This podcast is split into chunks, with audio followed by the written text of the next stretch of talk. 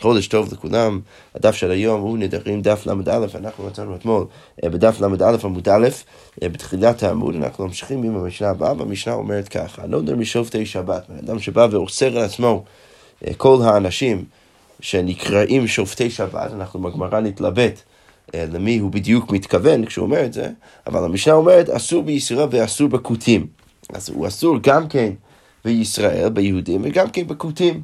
שהכותים, ההנחה בגמרא או במשנה, אה, היא שהם אה, אה, הם, הם סוג של אנשים שהתגיירו, אבל לא בדיוק, בדיוק שומרים את כל המצוות, לפחות המצוות הדרבנניות, הם לא שומרים כמו היהודים, אבל איך שזה לא יהיה, הם גם כן לכאורה שופטי שבת, ולכן הוא אסור גם בהם.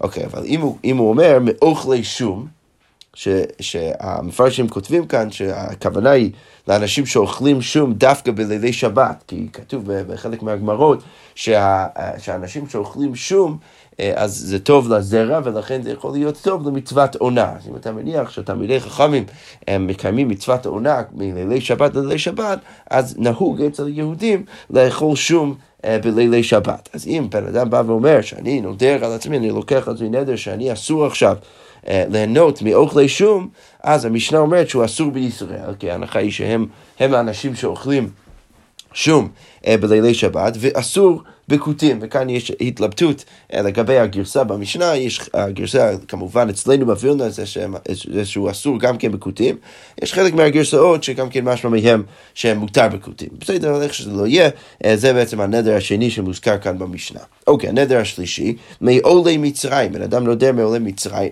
סליחה, מעולי ירושלים, הוא אוסר על עצמו אנשים שעולים לירושלים. אז המשנה אומרת, אסור בישראל ומותר בכותים. אז פה אני, אני גם כן עושה איזשהו חילוק אה, אה, בין הכותים לבין הישראל, כפי שאנחנו נראה, אה, וגם כן המפרשים כותבים, שהכותים הם עולים לא לירושלים, אלא להר גריזים, ולכן אני מניח שהם לא בתוך הקטגוריה של עולי ירושלים, ולכן כשהוא נודר מעולי ירושלים, אז הוא אסור רק בישראל, אבל מותר בכותים.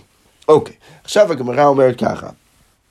מהי שופטי שבת? אז מי הם האנשים שהם השופטי שבת? או למה הוא מתכוון בדיוק כשהוא אומר שופטי שבת? אז הגמרא אומר ככה, אילמה במקיימי שבס, אם אתה רוצה להגיד שהוא התכוון לאנשים שמקיימים את השבת, הם שומרים שבת. אז הגמרא אומרת, רגע, מה עיריה בכותים אפילו בעובדי כוכבים נמי? למה אתה מניח? שהוא אסור רק בכותים, לכאורה משמע מזה שהוא אסור בכותים, מותר בגויים, מותר בעובדי כוכבים. אבל הרי יש גויים ששומרים שבת, הנחה מעניינת מאוד של הגמרא, אבל, אבל אם, אם נניח את זה, אז בעצם יוצא שאנחנו לא היינו אמורים למעט גם כן את הגויים, כי אולי יש גויים שגם כן שומרים שבת, ולכן לא ברור למה אנחנו עוצרים בכותים ואומרים שהוא רק אסור מהכותים, אבל מהגויים הוא מותר. אלא מה צריך להגיד? אז הגמרא אומרת, אלא ממצווים על השבס. צריך להגיד שלמה הוא התכוון? הוא התכוון לאנשים שמצווים על השבת. עכשיו, פה אני כבר יכול להבין למה יש חילוק בין הכותים לבין הגויים. כי אצל, אצל הכותים אני מניח שהם סוג של גרים. סוג של חלק מעם ישראל, הם גם מצווים על השבת ולכן הוא אסור מהם. אבל לגבי הגויים, אפילו אם הם שומרים שבת, בכל זאת הם לא מצווים ולכן אני יכול להניח למה הוא יהיה מותר בהם. אבל הגמרא אומרת, זה קצת בעיה עם המשך המשנה. יהי הכי עם הספר, בואו נסתכל בספר. מעולה ירושלים אסור בישראל, מותר באקוטים. אם אתה רוצה להגיד שהרישא מדבר על, הוא בעצם ברישא הוא מתכוון לאנשים שמצווים בשבת, אז לכאורה אתה צריך להגיד אותו דבר גם כן בספר, שכשהוא נודר מעולה ירושלים, הוא מתכוון לדור מאנשים שמצווים אה, אה, אה, שהם מצווים לעלות לירושלים. עכשיו זה יוצא קשה, למה? כי פה במשנה פתאום כתוב אסור בישראל, מותר בכותים.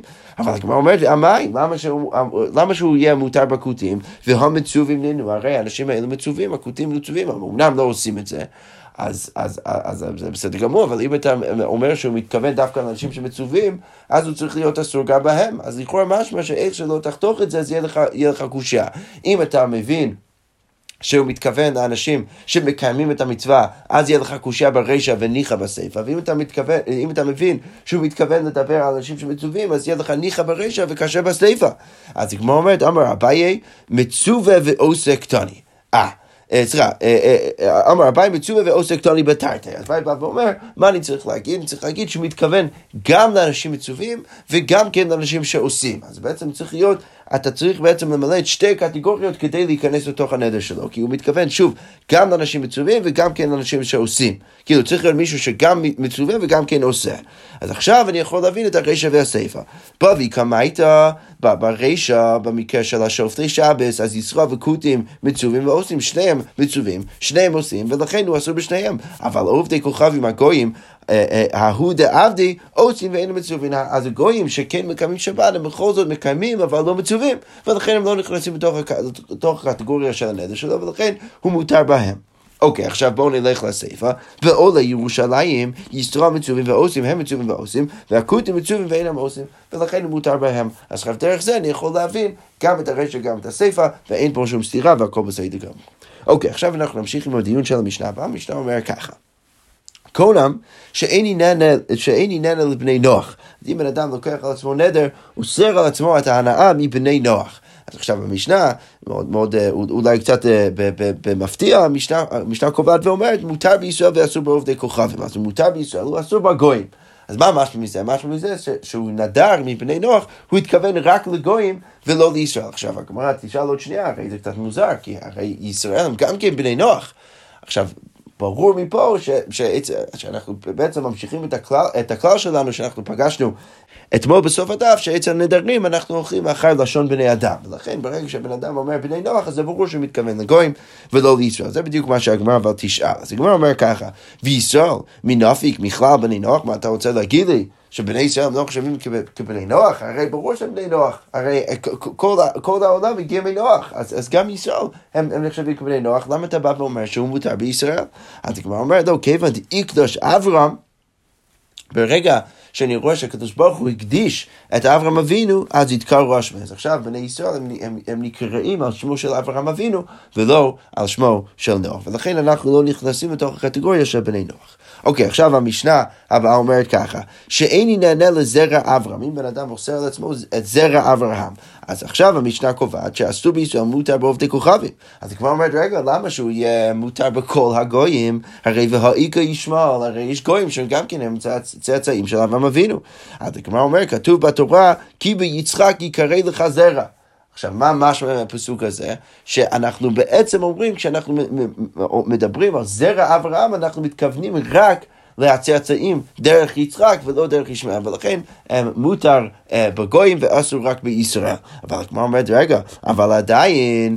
והאיכא עשיו, עדיין יש את עשיו, שהוא כמובן הבן של, של יצחק. ולכן אפילו אם אתה הולך רק על הציר של יצחק, עדיין יש לך גויים שיוצאים מיצחק. אז כמו אומרת, לא, באותו הפסוק שציטטנו עכשיו, בי יצחק ולא כל יצחק. מה כתוב בתורה? כתוב בי יצחק. עכשיו, בי יצחק, אולי משהו מזה שאנחנו מתחשבים בזרע אברהם, אבל, ש, שמגיע מיצחק, אבל רק מחלק מיצחק, שזה כמובן החלק של יעקב אבינו ולא החלק של עשיו, ולכן שוב, בן אדם שבא ואומר שהוא עושה לעצמו את ההנאה מזרע אברהם, אז הוא אסור רק בישראל ומותר בגויים. אוקיי, עכשיו אנחנו נמשיך במשנה הבאה, והמשנה אומרת ככה.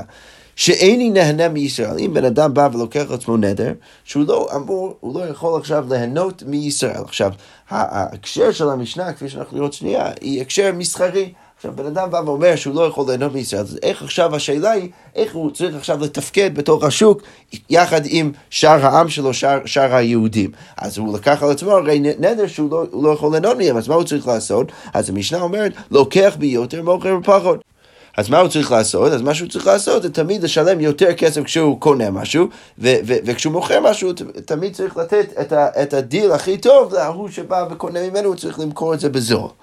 אוקיי, אם הוא נודר בדיוק הפוך, שישראל נהנן לי, נהנים לי, שהוא בא ואוסר את ההנאה על כל עם ישראל מליהנות ממנו, אז עכשיו הוא עושה בדיוק הפוך, לוקח בפחות, הוא צריך לוודא שהוא לוקח דברים בזול ומוכר ביותר, מוכר דברים ביותר, ומשנה רק אה, אה, אומרת איזו אמירה נוספת כאן ואומרת ואין שומין לו, אולי הוא לא יצליח בזה, אבל בסוף מה, מה, מה הוא צריך לעשות אם באמת הוא רוצה לתפקד בשוק? על פי הנדר שלו, הוא צריך רק לעשות דברים שאצלו הם הדיל הכי טוב ואצל אנשים אחרים זה לא טוב להם, אז הוא צריך בעצם למכור דברים ביותר ולקנות דברים בפחות. אוקיי, אם הוא בא ואומר שאיני נהנה לא הן והן לי, אז הוא בא ואומר שהוא לא יכול ליהנות מישראל והוא לא רוצה שישראלים ייהנו ממנו, אז מה הוא צריך לעשות? ייהנה לעובדי כוחות, אז הוא יכול לעשות מסחר וליהנות רק מהגויים, אבל לא מהיהודים.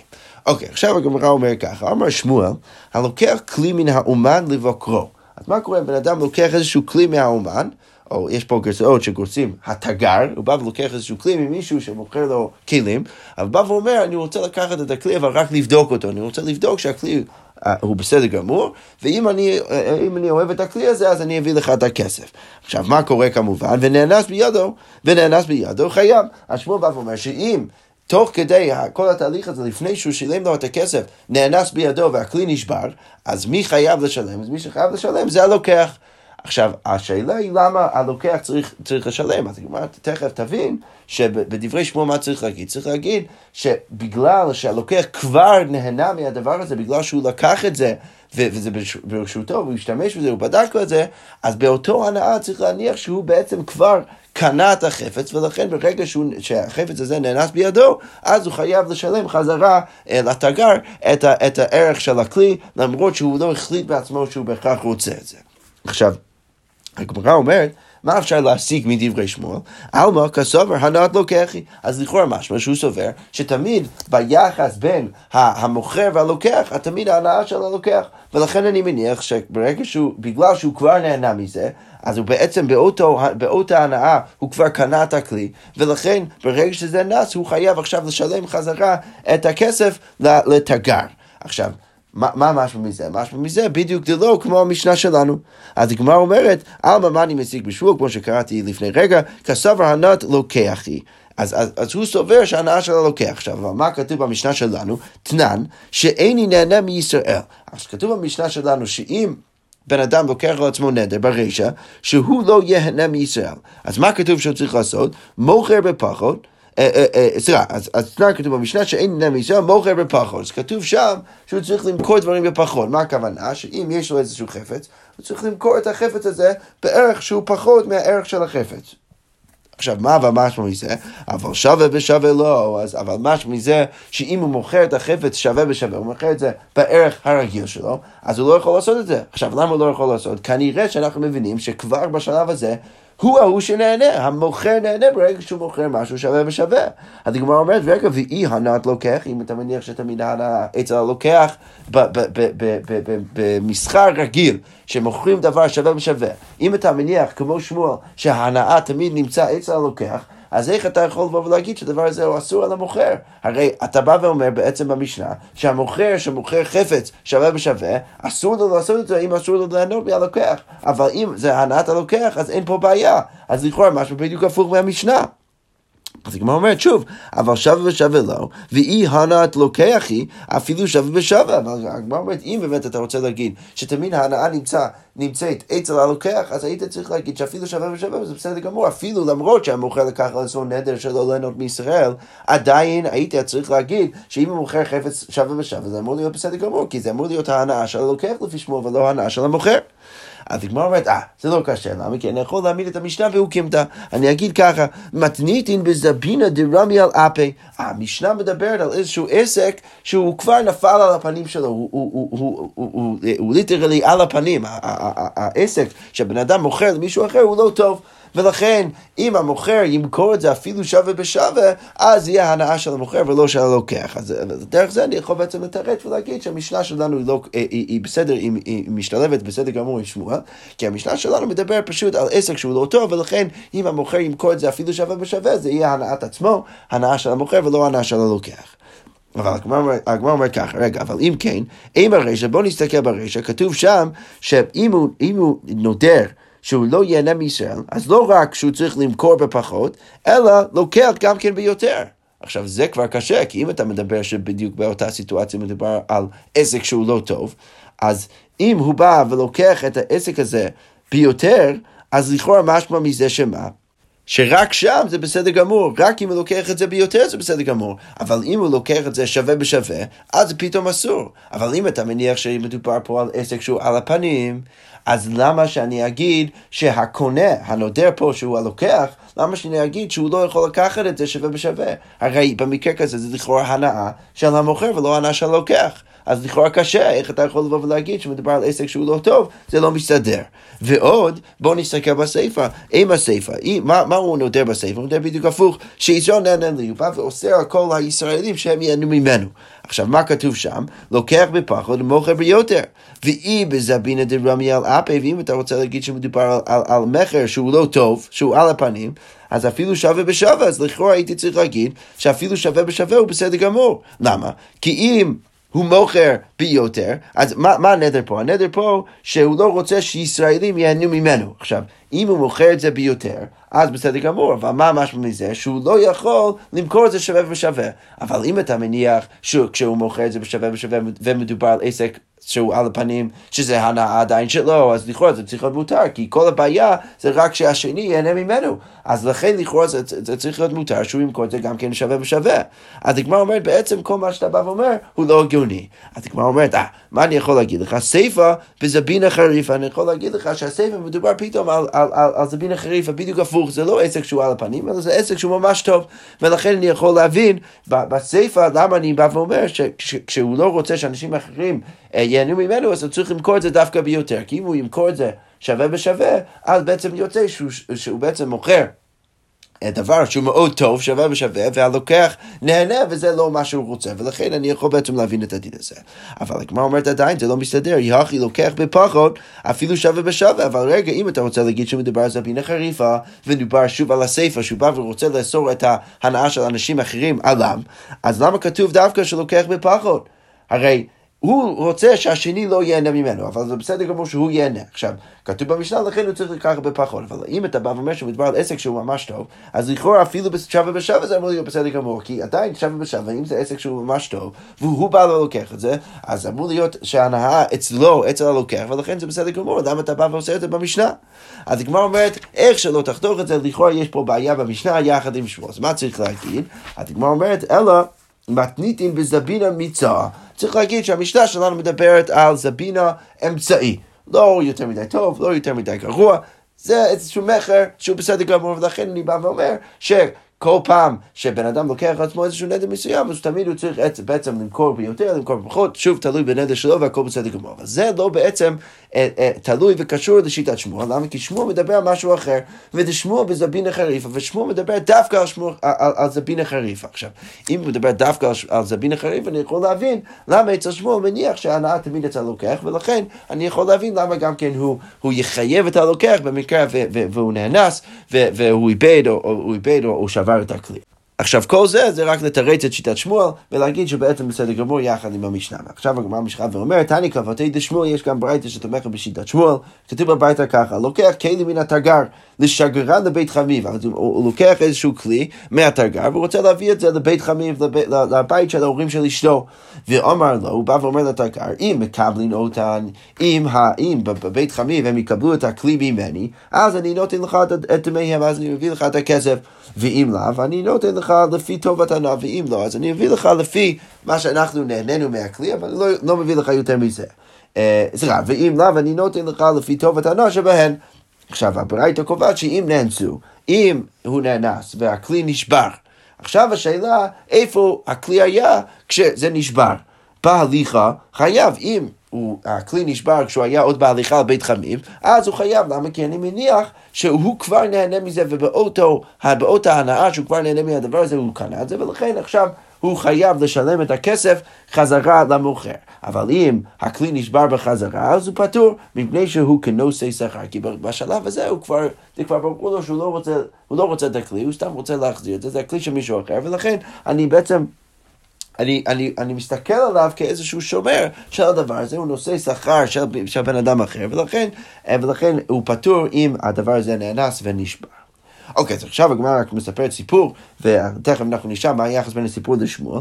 אז הגמרא אומר ככה, הוא ספסירה, אז היה איזשהו ספסירה, שפירוש רש"י כאן כותב, מי שלוקח בהמה על מנת למוכר לאלתר. אז בן אדם שלוקח בהמה ממישהו אחר, והוא מנסה למכור את זה אה, באיזה דיל טוב, אבל לוקח כמובן אה, אחוז מסוים מה, מהמכר, אה, אז, זה בעצם התפקיד של הבן אדם. אז הוא, הוא לקח איזשהו בהמה של מישהו אחר, הוא ספסירה דשוקו חמרה לזבוני, אז הוא לקח איזשהו חמור של מישהו אחר למכור, ולא איזבן, ולא הצליח למכור אותו.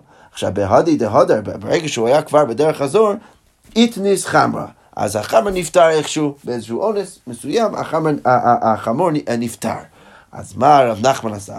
אז הגמרא מספרת, חייבי רב נחמן לשלומי, אז רב נחמן חייב את ההוא ספסירה לשלם את, ה, את, ה, את הערך של החמור חזרה לבעל החמור.